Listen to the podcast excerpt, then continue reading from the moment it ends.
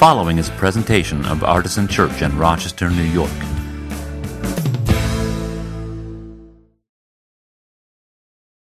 Having said those things, let's talk some more about Advent and about the two passages of Scripture that were read a moment ago. As I mentioned at the welcome this morning, uh, today is the first Sunday in Advent, which means it's also the first day of the liturgical year. The church calendar begins on the first Sunday of Advent. So, uh, Happy New Year to church nerds, right? And I know we have a lot of new people here at Artisan and some visitors today as well. That's great. Um, I won't ask anybody to do show of hands, but I guess if I, I, would guess that if I asked people to raise your hand if this is your first Advent with Artisan, we have a large percentage of the room that would raise their hands.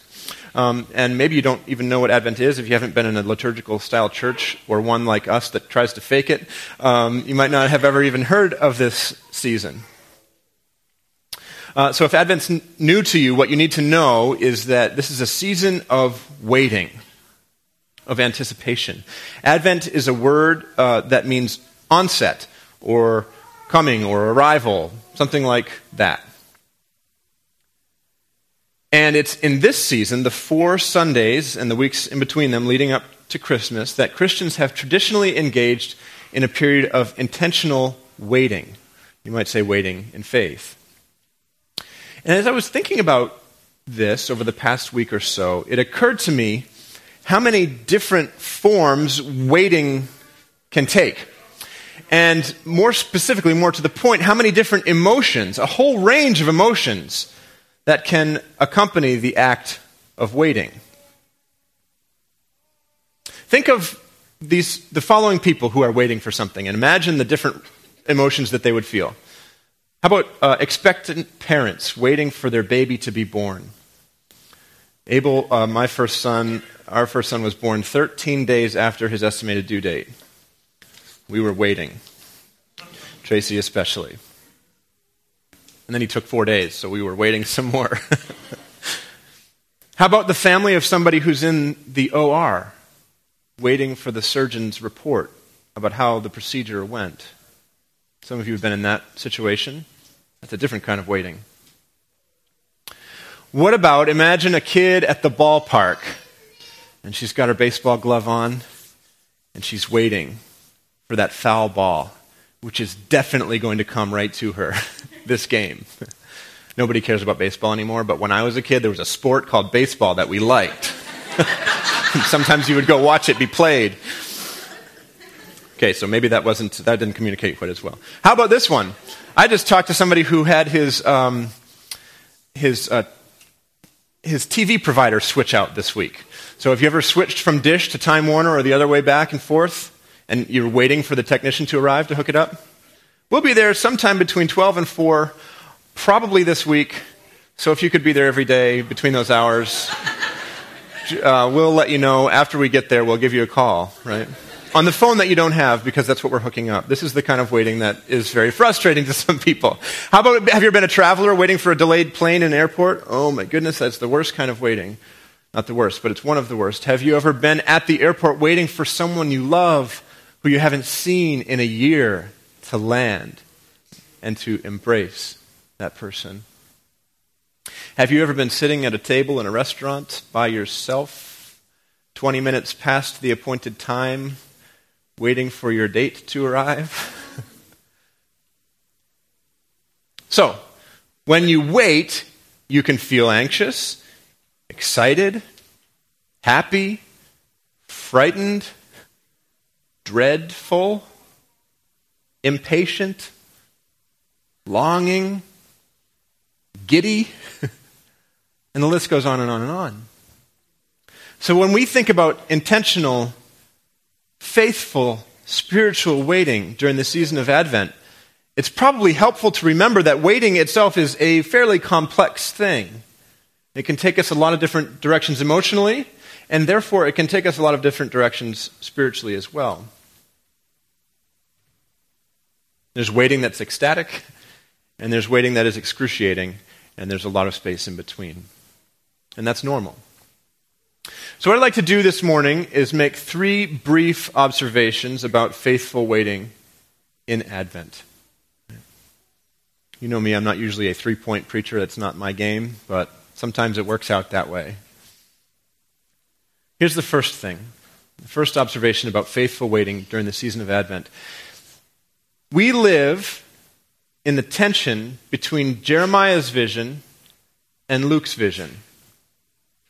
What do I mean by that? Well, those two passages of Scripture that you heard read, one from the prophet Jeremiah in the Hebrew Bible, the Old Testament, one from the, the evangelist Luke in, in, the, in the Christian Scriptures, the New Testament. The most obvious meaning of what I'm saying when I say we live in the tension between Jeremiah's vision and Luke's vision is that uh, there are two different comings of Jesus that we anticipate at Advent. Traditionally, Christians observe Advent and they think two ways about this. One is we place ourselves kind of, um, uh, the word is escaping me when you are um, with somebody else, you're doing the way they feel. You,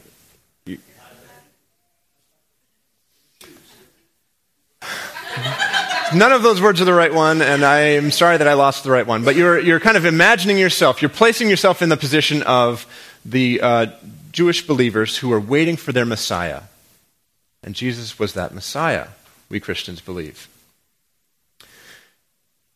There's all kinds of places in the Hebrew Bible where that type of anticipation and waiting and longing for the Messiah to come is represented, but today's passage from Jeremiah is the one that we're thinking about right now.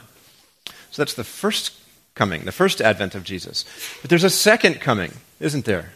The second advent of Jesus, his return to judge the earth, to establish a new creation. And this is anticipated in many places in the Christian scriptures, but for today's purposes, it's expressed in the Gospel of Luke in Jesus' own words. Although, even that is a little bit tricky because he did say that thing about this generation will not pass away before these things come to pass, and we have to make some sense of that. Um, put a pin in that for now, because that's not really where we're going.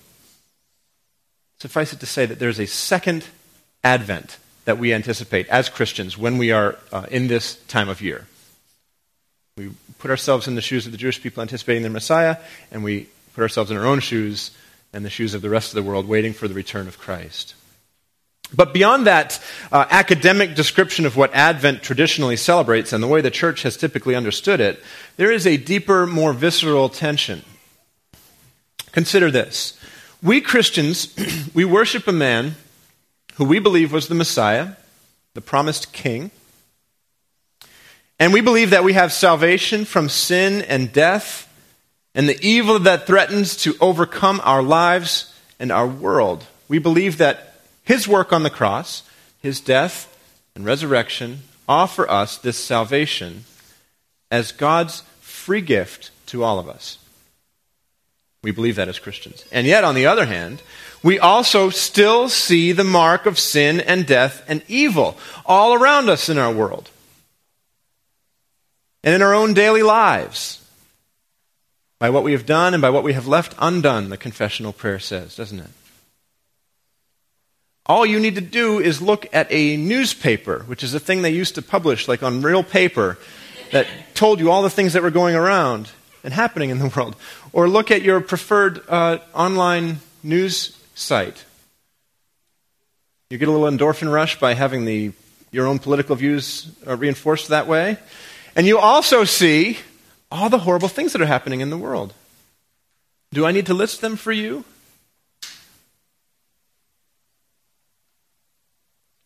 And we believe that Jesus' return in judgment and in restoration is when things will finally be made right. As Julian of Norwich said, all shall be well, and all manner of things shall be well. So, which is it? Did Jesus save the world already? Or not yet? Well, yes.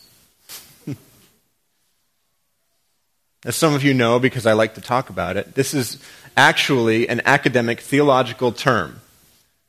Already slash not yet. I love to imagine the theologians sitting around the table. Like, how do we describe that? You know that thing where Jesus has already come and he's already been crucified and he's already been raised from the dead, and he's like the salvation is already available, but but the world is not yet quite made totally right. What should we call that? You know that already not yet thing? Let's call it that. like the most unimaginative thing possible. But it does communicate the reality, doesn't it? We live in an already slash not yet tension. That's the world that we live in. And that's the first observation about Advent. We stand in the tension between Jeremiah's vision of the Messiah to come and of Luke's vision, Jesus' own vision of the way things will end. And you need to embrace that tension to be followers of Jesus. So here's the second ad, uh, Advent observation we don't know exactly what we're waiting for. And that's okay.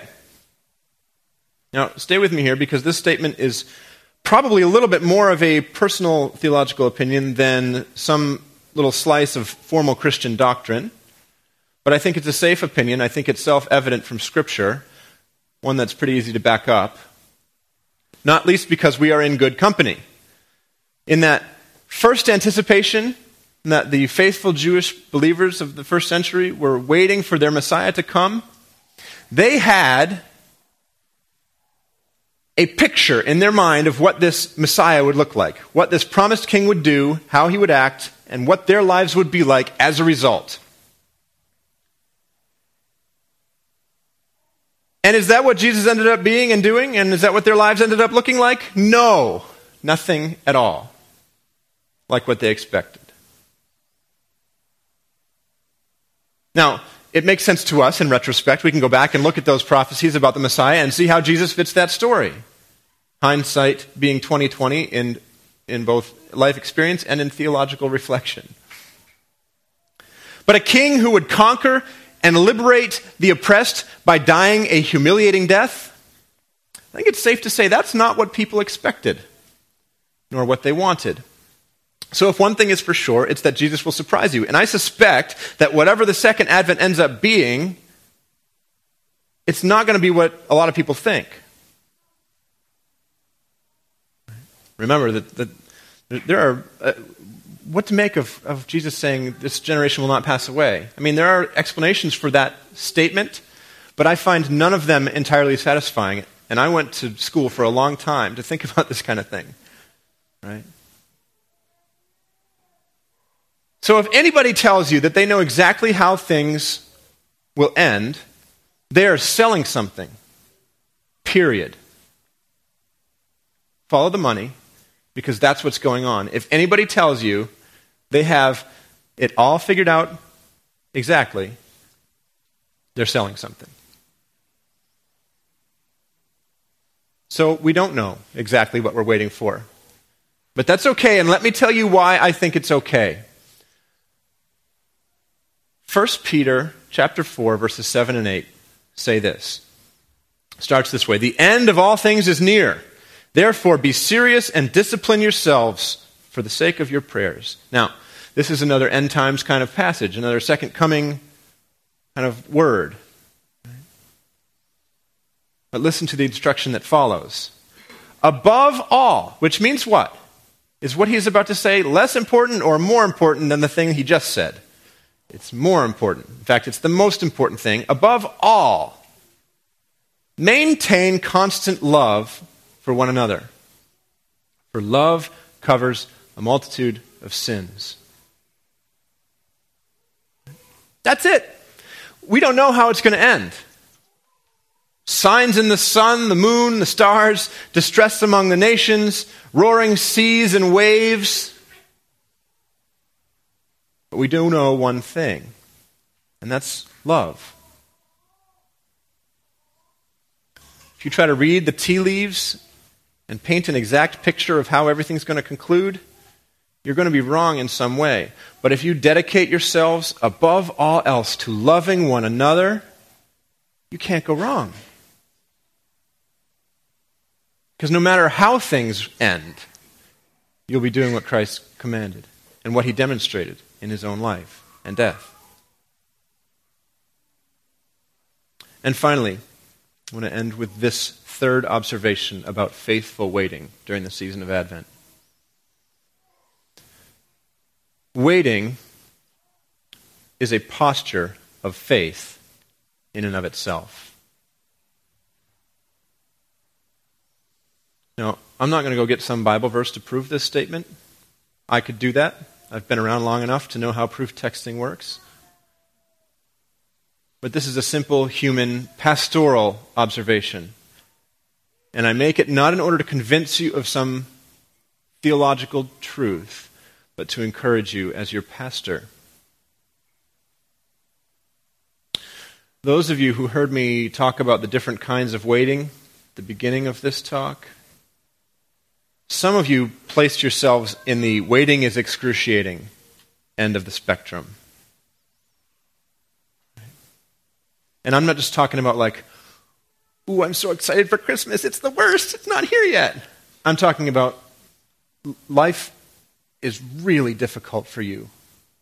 Full stop? Or this year? Or concerning theology or faith? Whatever it might be. I want you to know if you're one of those people, I see you, I hear you, I am you. Those of you who are uh, checking your spiritual watch, like the date, who's wondering if they've been stood up, trying to decide if it's worth hanging on to faith at all, or if you're just wasting your time. I see you too, and I hear you, and I have been you. And I want to encourage you that waiting is an act of faith in and of itself. You are here. You haven't given up. And that is enough for today. Waiting can be hard. That's a colossal understatement. It doesn't even come close to honoring and giving voice to whatever pain and suffering you may be experiencing, how you see it in the world, and how that lays siege to your ability to hang on to faith. It can be hard, it can, it can feel impossible. But waiting is an act of faith, and it's enough. So, this Advent season, don't be afraid to be someone who's just waiting. I want to conclude with a prayer from this wonderful prayer book, The Divine Hours. This is the prayer appointed for the first week of Advent this year. Let's pray.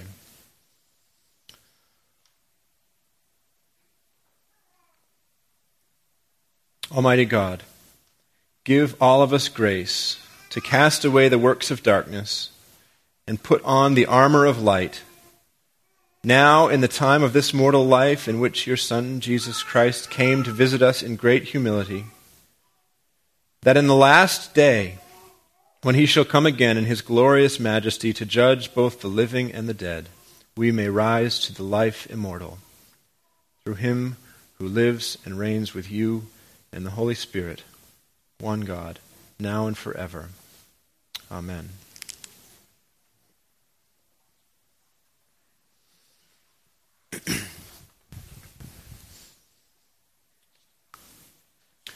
I have my prayer books out today, and I want to. Um, I wasn't going to do this, so I didn't mark the page, but I'll find it in a minute. I love the the the words that this prayer book uses to call us to the table of the Lord. And so I want to find them and use these.